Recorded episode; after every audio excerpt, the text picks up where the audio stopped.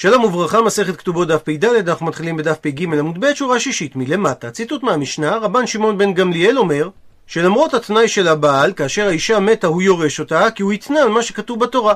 ועל כך אמר רב, הלכה כרבן שמעון בן גמליאל, ולא מטעמי. ושואלת הגמרא, מה התכוון רב כשהוא אמר הלכה כרבן שמעון בן גמליאל ולא מטעמי? והגמרא תביא עכשיו ארבע ניסיונות כדי להסביר את המשפט הזה. ניסיון ראשון, אילם האם תאמר שהלכה כרבן שמעון בן גמליאל דאמר שאם מתה יירשנה ולאו מטעמי, הכוונה דאילו רשב"ג סבר שאדם שמתנה על מה שכתוב בתורה תנאו בטל, ורב לעומת זו סבר שהמתנה על מה שכתוב בתורה תנאו קיים. כשיטת רבי יהודה שאמר לגבי מי שמקדש אישה על מנת שאין לה עליו שאר כסות ועונה, שלגבי הדברים שהם דברים ממוניים תנאו קיים. ואם כך, מדוע לדעת רב הלכה כרשב"ג שהבעל יורש אותה בניגוד לתנאי, וכסבר רב שירושת הבעל היא דרבנן ולא דאורייתא. וחכמים עשו חיזוק לדבריהם יותר משל תורה. שאומנם בדברי תורה מי שמתנה על דבר שבממון תנאו קיים, וכדי לתת תוקף לתקנות חכמים, אז חכמים עשו חיזוק לדבריהם יותר משל תורה, שמי שמתנה על דברי חכמים אפילו בדבר שבממון תנאו בטל. הפכנו דף, ומקשה הגמרא, וסבר רב שמי שמתנה על מה שכתוב בתורה תנאו קיים, והאיתמר, והרי נאמר במסכת בבא מציע, לעניין דין הונאה. שכתוב בתורה, וכי תמכרו ממכר לעמיתך, או קנו מיד עמיתך, אל תונו איש את אחיו. כאשר אדם מענה את חברו ומוכר או קונה חפץ ביותר משוויו, אז הדין מבחינה ממונית נחלק לשלוש אפשרויות. אפשרות ראשונה, אם ההפרש קטן משטות, דהיינו, פחות משישית משווי המקח, המקח חל, והמענה אינו צריך להשיב את ההפרש, משום שהמתענה מוחל. אם ההפרש גדול משטות, דהיינו, יותר משישית משווי המקח, הרי המקח בטל אם המתענה רוצה בכך, והמענה אינו יכול לדרוש לקיים את המקח ולהחזיר את ההפרש. אפשרות שלישית, אם ההפרש הוא שטות בדיוק, המקח קיים, והמענה צריך להחזיר את ההפרש במחיר. ואומרת הגמרא, האומר לחברו, אמכור לך חפץ זה, על מנת שאין לך עלי הונאה. והוא בעצם מתנה על מה שכתוב בתורה, אל תונו איש את אחיו. רב אמר, יש לו עליו הונאה, ושמואל אמר, אין לו עליו הונאה. יוצא שלפי רב, מי שמתנה על מה שכתוב בתורה אפילו בדבר שבממון, תנאו בטל. וממילא חוזרת השאלה, למה התכוון רב כשהוא אמר הלכה כרבן שמעון בן גמליאל ולאו מטעמי? אלא אומרת הגמרא, אפשרות שנייה להסביר את דברי רב. הלכה כרבן שמעון בן גמליאל, דאמר המתנה על מה שכתוב בתורה תנאו בטל. אבל להלכה הזאת ולאו מטעמי, ומסבירה הגמרא, דאילו רבן שמעון בן גמליאל סבר שכאשר האישה מתה יירשנה בעלה, ורב לעומת זאת סבר שכאשר האישה מתה לא יירשנה בעלה כי לפי רב, הבעל יורש את אשתו מדי רבנן, וחכמים לא עשו חיזוק לדבריהם כשל תורה. דוחה הגמרא את האפשרות הזאת, היי מטעמי ולא כהלכתהו. דברי רב מתאימים לטעם של דברי רשב"ג, אבל במקרה של המשנה שלנו, יוצא שאין הלכה כדברי רשב"ג. אלא מביאה הגמרא אפשרות שלישית להסביר את דברי רב, שהלכה כרבן שמעון בן גמליאל דאמר, אם מתה יירשנה בעלה, ולאו מטעמי. דאילו רבן שמעון בן גמליאל סבר שהמתנה על מה שכתוב בדאורייתא תנאו בטל, אה, אם הוא התנה על דבר שהוא בדרבנן, סובר רשב"ג שתנאו קיים. הוא מביא רש"י דוגמה לתנאי בדרבנן, כגון שהתנה הבעל שלא יאכל פירות. ורב לעומת זאת סבר, שאפילו אם הוא מתנה על דבר שהוא בדרבנן, תנאו בטל. כך שאפילו תנאי לא אוכל את הפירות יהיה בטל, כי חכמים עשו חיזוק לדבריהם כשל תורה, ולכן המתנה על דברי חכמים כמו מי שהתנה על דברי תורה תנאו בטל, וודאי שכאשר התנה שהוא לא יורש את אשתו, שזה דין תורה, תנאו בטל.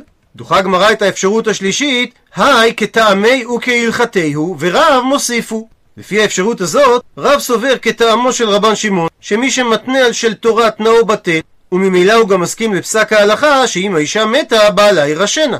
ורב עוד מוסיף על דברי רשב"ג, שאפילו תנאי כנגד דברי דרבנן, יהיה בטל. וממילא זה לא מסביר את מה שרב אמר הלכה כרשב"ג ולא מטעמו. אלא מביאה הגמרא אפשרות רביעית להסביר את דברי רב. הלכה כרבן שמעון בן גמליאל דאמר שאם האישה מתה יירשנה בעלה, ולאו מטעמי, דאילו רבן שמעון בן גמליאל סבר שירושת הבעל את אשתו זה מדאורייתא, וכל המתנה על מה שכתוב בתורה התנאו בטל, ורב לעומת זאת סבר שירושת הבעל את אשתו זה מדרבנן. ובניגוד לדעתו של רשב"ג, סובר רב וחכמים עשו חיזוק לדבריהם כשל תורה, ולכן תנאו בטל. ונעזר בטבלה הבאה כדי להבין את ארבעת האפשרויות. השאלה המנחה היא למה התכוון רב כשהוא אמר הלכה כרבן שמעון בן גמליאל ולא מטעמי. ובאפשרות הראשונה הגמרא סוברת שרב מסכים לדין של רשב"ג שאם האישה מתה יירש אותה בעלה אבל לא מפני שהמקור לירושת הבעל זה מדאורייתא, שהרי לפי רב, מי שמתנה על דאורייתא בדבר שבממון, תנאו קיים. אלא שלפי רב, המקור לירושת הבעל זה מדי רבנן, וחכמים עשו חיזוק לדבריהם יותר משל דברי תורה, ולכן תנאו של הבעל בטל, וכאשר האישה מתה הוא יורש אותה.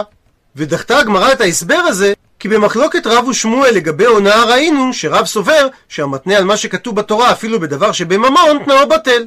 ולכן הביאה הגמרא את האפשרות השנייה, שרב מסכים למה שרשב"ג אומר שהמתנה על מה שכתוב בתורה תנאו בטל. והוא לא מסכים לגבי הדין מה קורה כאשר האישה מתה. שלפי רשב"ג המקור לירושת הבעל זה מדאורייתא, ולכן תנאי הבעל בטל, ואם האישה מתה הבעל יורש אותה, ולפי רב, המקור לירושת הבעל זה מדרבנן, וחכמים לא עשו חיזוק לדבריהם יותר משל תורה, ולכן תנאו של הבעל לא בטל, וכאשר האישה מתה, בעלה לא יורש אותה. ודחתה הגמרא את האפשרות הזאת, כי זה לא מסביר את דברי רב, אלא בדיוק להפך. כי יוצא שרב מסכים לטעם של רשב"ג, ולא להלכה שהוא אמר. ולכן מביאה הגמרא את האפשרות השלישית, שרב מסכים לדין של רשב"ג שאם האישה מתה יירש אותה בעלה, אבל לא מהטעם של רשב"ג שהמקור לירושת הבעל זה מדאורייתא, שאז תנאי הבעל בטל, מה שאין כן אם זה היה דין דה רבנן, תנאי הבעל היה קיים. ורב סובר שהמקור לירושת הבעל זה דה רבנן, וחכמים עשו חיזוק לדבריהם כשל תורה, ולכן גם בדה רבנן תנאו של הבעל בטל, ואם האישה מתה, בעלה יורש אותה. והגמרא דוחה את האפשרות הזאת, כי זה לא מסביר את דברי רב, שהלכה כרשב"ג ולא מטעמי, שהרי יצא לנו שרב סובר כטעמו וכהלכתו של רשב"ג, ועוד מוסיף עליו שגם כאשר הוא מתנה על די רבנן תנאו בטל. ולכן מביאה הגמרא את האפשרות הרביעית, שרב מסכים לדין של רשב"ג שאם האישה מתה יירש אותה בעלה, אבל לא מטעמו של רשב"ג שסובר שהמקור לירושת הבעל זה מדאורייתא ולכן המתנה על מה שכתוב בתורה תנאו בטל, שגם לפי רב, מי שמתנה על מה שכתוב בתורה תנאו בטל.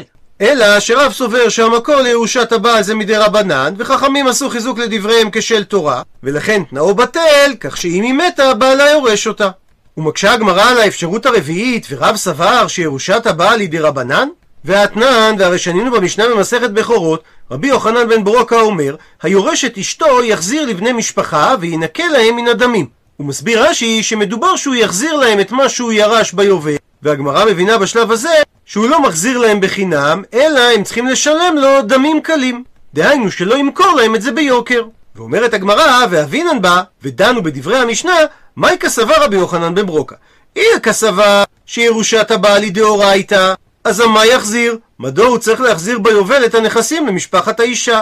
ואי סבר רבי יוחנן בן ברוקה שירושת הבעל היא דרבנן, אז דמים מה יביא דתיו? זה לא ירושה מהתורה שלא חוזרת ביובל, ומדוע הוא גובה מהם כסף על נכסים שמגיעים להם חזרה ביובל. ואמר על כך רב שלעולם כסבר רבי יוחנן בן ברוקה שירושת הבעל היא מדאורייתא, והמשנה מדברת וכגון שהורישתו אשתו בית הקברות, שהיה שייך למשפחה שלה. ומשום פגם משפחה, שיש גנאי למשפחת האישה, שאנשים אחרים יהיו נקברים באחוזת הקבר המשפחתית שלהם, ומצד שני שהם ייקברו בקבורת אחרים, אמור רבנן לשקול דמי ולהדר, שהוא חייב להחזיר להם את בית הקברות המשפחתי שלהם, תמורת השווי הכספי של הנכס הזה. ומהי הכוונה שהוא ינקן להם מן הדמים? הכוונה לדמי קבר אשתו, שחייב הוא בקבורתה. כדתניא, כמו ששנינו בברייתא במסכת בבא מציע, המוכר קברו ודרך קברו, מעמדו ומקום הספדו, אז מי שקנה ממנו את בית הקברות המשפחתי, צריך להחזיר אותו בעל כורחו, כך שבאים בני המשפחה וקוברים אותו, דהיינו את אותו אדם שמכר את בית הקברות בעל כורחו של הלוקח, והסיבה משום פגם משפחה. עד לכאן הסברו של רב בדברי רבי יוחנן בן ברוקה, שירושת הבעל היא דאורייתא. ואיך זה מסתדר עם האפשרות הרביעית שם אמרנו שרב סבר שירושת הבעל היא דרבנן? מתרצת הגמרא, רב לטעמי דרבי יוחנן בן ברוקה כאמר ולי לא סביר עלי.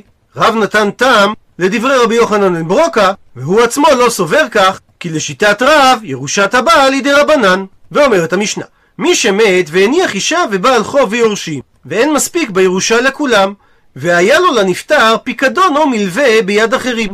רבי טרפון אומר, יינתנו הפיקדון או המלווה לכושל שבהן, והגמרא תסביר למי הכוונה. ולא קשה שהרי לא משתעבדים המיטלטלים של היתומים לא לבעל חוב ולא לכתובה. כי במקרה שעליו מדברת המשנה, המלווה או הפיקדון לא נמצאים ביד היתומים. וסובר רבי טרפון שבמקרה כזה, מוציאים מיד הלווה או מיד מי שהפיקדון אצלו, ונותנים לבעל חוב או לכתובה, שנתחייב בהן המת מחיים. רבי עקיבא לעומת זאת אומר, אין מרחמים בדין, אלא יינתנו ליורשים. ולא תועיל תפיסה של האישה או של בעל חוב בכסף הזה, מפני שכולם צריכים שבועה, ואין היורשים צריכים שבועה. שהרי המשנה אומרת שהבעל ייפרע מנכסי יתומים לא ייפרע אלא בשבועה, וכל זמן שלא נשבעו אין להם רשות בנכסים. כי אין אנו יודעים אם יש להם עליו איזושהי תביעה.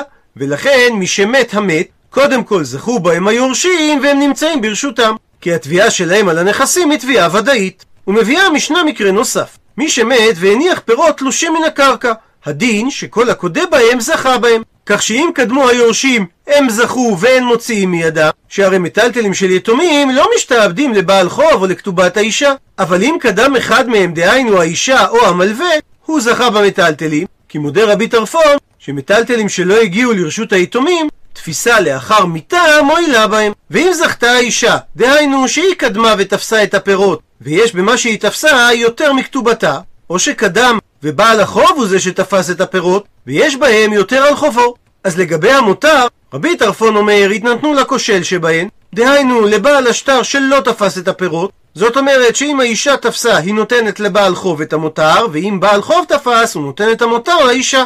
כי בעל השטר השני נקרא כושל שידו על התחתונה, כי אם יבואו הפירות ליד היתומים, שוב לא יוכל להוציא מהם את הפירות, לא האישה ולא בעל החוב. רבי עקיבא לעומת זאת אומר, אין מרחמין בדין, אלא יינתנו ליורשים, שכולם צריכים שבועה, ואין היורשים צריכים שבועה. ושואלת הגמרא על מה שאמרה המשנה, מי שמת והניח אישה ובעל חוב ויורשים, והיה לו פיקדון או מלווה ביד אחרים. למה לי למיתנה גם מלווה, ולמה לי למיתנה גם פיקדון? האם לא היה מספיק לומר מקרה אחד?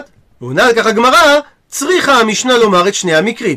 דאי תנא, כי אם היינו אומרים רק את הדין של מלווה, אז היינו יכולים לחשוב שבהקה אמר רבי טרפון שהדין שיינתנו לכושל שבהן משום דמילווה להוצאה ניתנה. שברגע שהנפטר נתן לו מלווה הרי המלווה לא קיימת בעין כי היא ניתנה כדי שישתמשו בה כך שהיא נחשבת מחוסרת גוביינה ורק לאחר שהיתומים יגבו את המלווה הם הופכים להיות בעלים עליו. ולכן אמר רבי טרפון שהדין שיינתנו לכושל של בהן כי המלווה לא מונח ברשות היתומים. אבל לגבי פיקדון דאיתא בעיני שהוא ישנו קיים כל הזמן, אז זה לא משנה היכן הוא נמצא, הוא בעצם נמצא ברשות היתומים. אימה מודה לי, אולי נאמר שרבי טרפון מודה לרבי עקיבא, שניתן את הפיקדון ליורשין.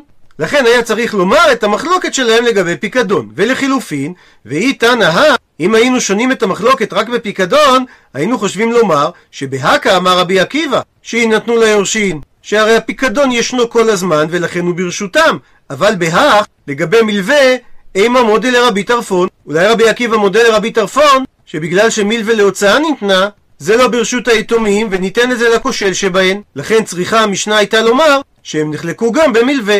ושואלת הגמרא, מה הכוונה בדברי רבי טרפון שיינתנו לכושל שבהן? רבי יוסי ברבי חנינא אומר, שהכוונה שיינתנו לכושל שבראיה, מסביר רש"י, למי ששטרו מאוחר יותר, או האלמנה או הבעל חוב, שמי שהתאריך שבשטר שלו מאוחר יותר, לא יוכל לטרוף לקוחות שקנו בתאריך המוקדם לשטר שלו. רבי יוחנן לעומת זאת אמר שרבי טרפון התכוון לכתובת האישה, והסיבה משום חינה. הוא מסביר רש"י שהאישה קרויה כושל, כי אין דרכה לחזור אחר נכסי המת ולבקש היכן יש לו קרקע, וכדי שימצאו האנשים חן בעיני הנשים והם יהיו מוכנות להתחתן איתם, צריך לוודא שהן לא תדאגנה להפסיד כתובתן. ואומרת הגמרא שהמחלוקת הזאת היא כתנאי, כמחלוקת התנאים הבאה, שרבי בנימין אומר שהנכסים יינתנו לכושל שבראיה והוא כשר, שכך ראוי לעשות, ורבי אלעזר לעומת זאת אומר שהנכסים יינתנו לכתובת אישה משום חינה. ציטוט מהמשנה הניח פירות התלושים. ועל כך שואלת הגמרא ורבי עקיבא, מה עיריה מותר? מדוע הוא חולק רק על הסכום העודף, על הכתובה או על החוב? הרי כול הוא נמי דיורשין הבו. שהרי כיוון שטעמו של רבי עקיבא שהנכסים שייכים ליורשים שהרי הם לא צריכים שבועה, אז מדוע כאשר תפסו האישה או בעל החוב את הנכסים הם זכו? הרי זכו בהם היורשים לפניהם, כבר משעת המיתה. מתרצת הגמרא, אין הכי נמי. אכן רבי עקיבא חולה גם על עצם הזכייה של האישה או הבעל חוב בנכסים, והיידה דאמר רבי טרפון מותר, תנא איהו נמי מותר. ואגב שרבי טרפון התייחס רק לסכום העודף על הכתובה או על החוב, גם רבי עקיבא התייחס לזה. אבל מצד האמת, רבי עקיבא חולק על עצם זה שהם זכו בנכסים, והוא סובר שמוציאים מהם את הנכסים ונותנים אותם ליורשים. הפכנו דף, ושואלת הגמרא, ורבי עקיבא התפיסה לא מהניה לו כלל? האם לשיטתו של רבי עקיבא אין שום מציאות שתפיסה תועיל? עונה על כך אמר רבא, אמר רב נחמן, שקיבל את הדברים במסורת מרבו, שגם לשיטת רבי עקיבא יש מצב שתפיסת הנכסים מועילה, והוא שתפס מחיים. דהיינו היכן שבעל החוב תפס את הנכסים עוד בחיי האב, שגם כשהאב נפטר, הוא לא מחויב בשבועה כלפי היורשים, וממילא הנכסים נשארים בידו. ושואלת הגמרא, ולרבי טרפון, שאמר לגבי אותם פירות שמונחים תלושים מהקרקע, שבשעת המיטה לא זכו בהם היורשים, אלא יזכה בהם מי שתופס אותם קודם, דמנחי איכה, היכן הם מונחים שנאמר שהיורשים לא זכו בהם. מביאה על כך הגמרא מחלוקת.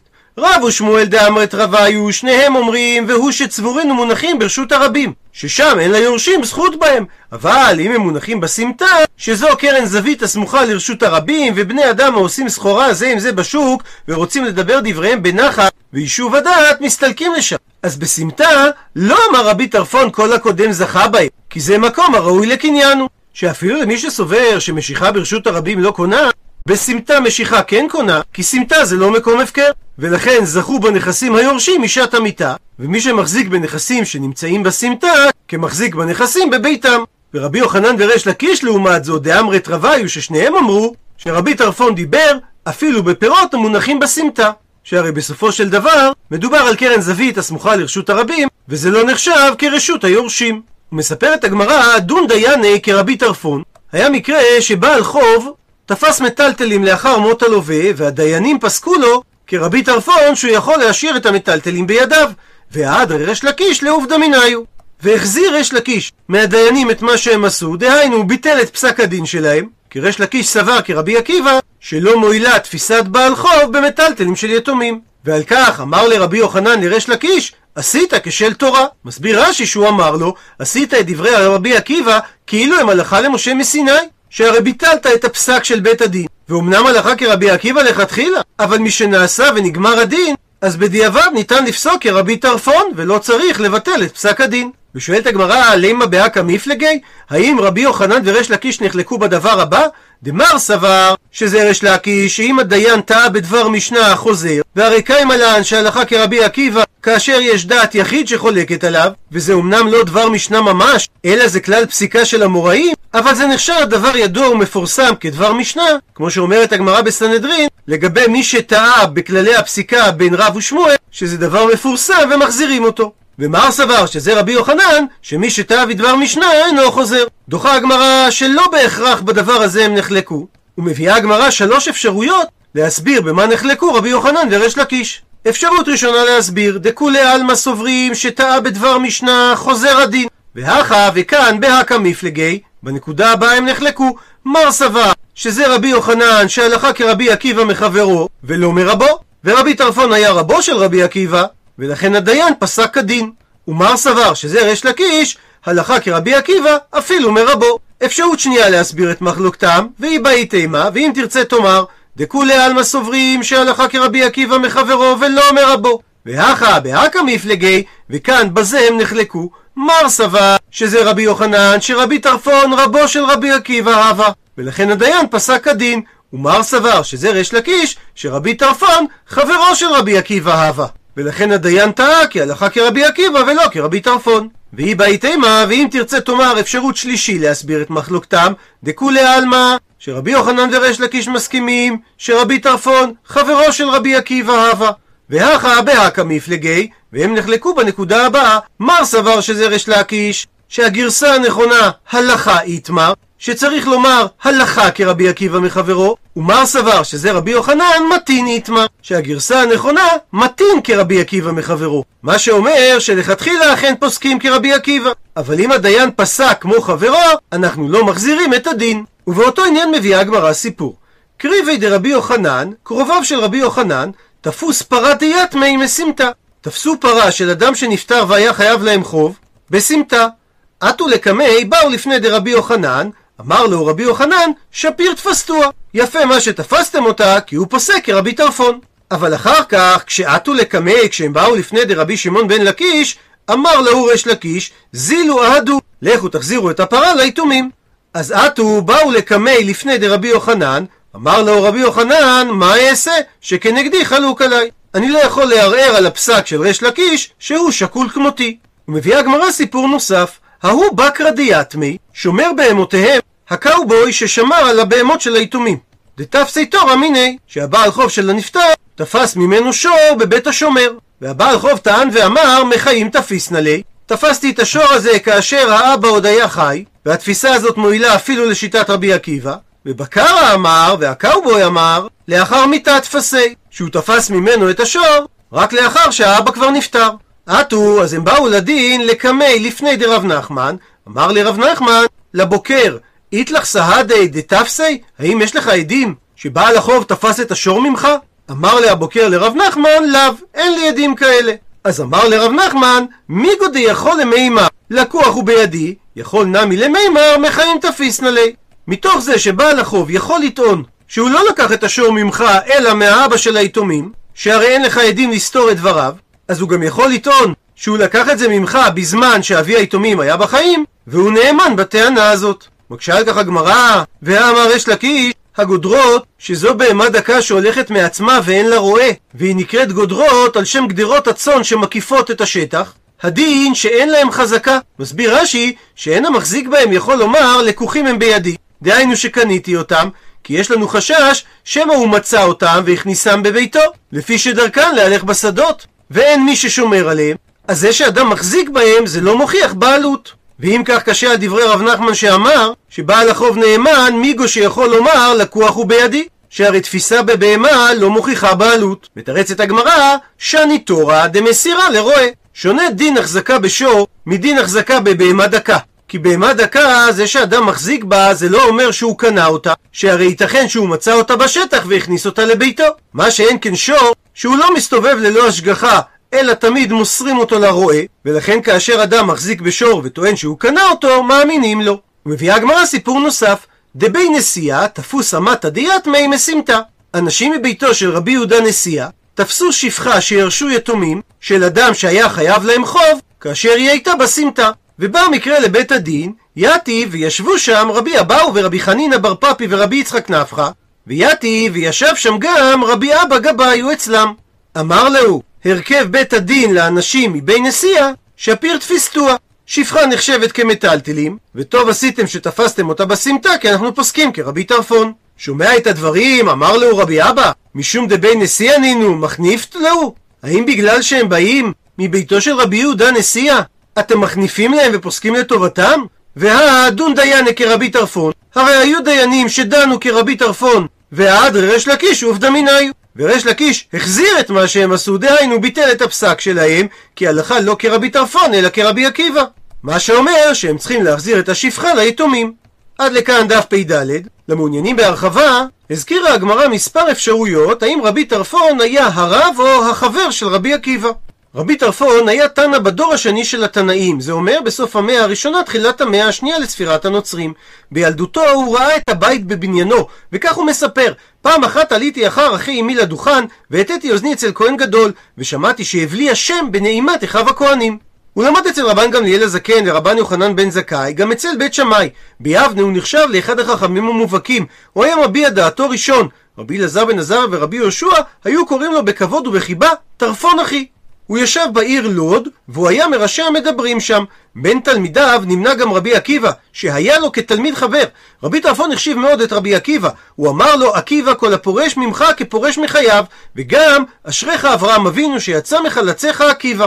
צורת ההוראה שלו, שהוא היה רגיל להציע שאלות לפני תלמידיו, וכאשר הם היו שואלים אותו שאלה, הוא היה משתדל לדובבה, והיה אומר להם, אמרו אתם. ויש שמוזכר שהוא היה נוטל רשות מתלמידיו כדי לשאול אותם שאלות, ואומר להם, האם אשאל? רבי טרפון היה כהן, הוא היה מקבל מתנות כהונה. הוא ראה את אכילת התרומה אחרי חורבן בית המקדש כעבודת המקדש. ואת חמשת הסלעים דמי פדיון הבן הוא היה נוהג להחזיר. גם את התרומה שהיו נותנים לו בשפע, הוא השתמש לא פעם להצלת נפשות אביונים. סיפרו עליו שפעם אחת בשנת בצורת קידש 300 נשים כדי שיהיה מותר להם לאכול בתרומה. זהירותו בכבוד אמו הייתה נפלאה. ומסופר שאמו ירדה לטייל בחצרה בשבת ונפסק שרוך נעלה. הלך רבי טרפון והניח שתי ידיו תחת כפות רגליה והייתה מהלכת עליהם עד שהגיעה למיטתה.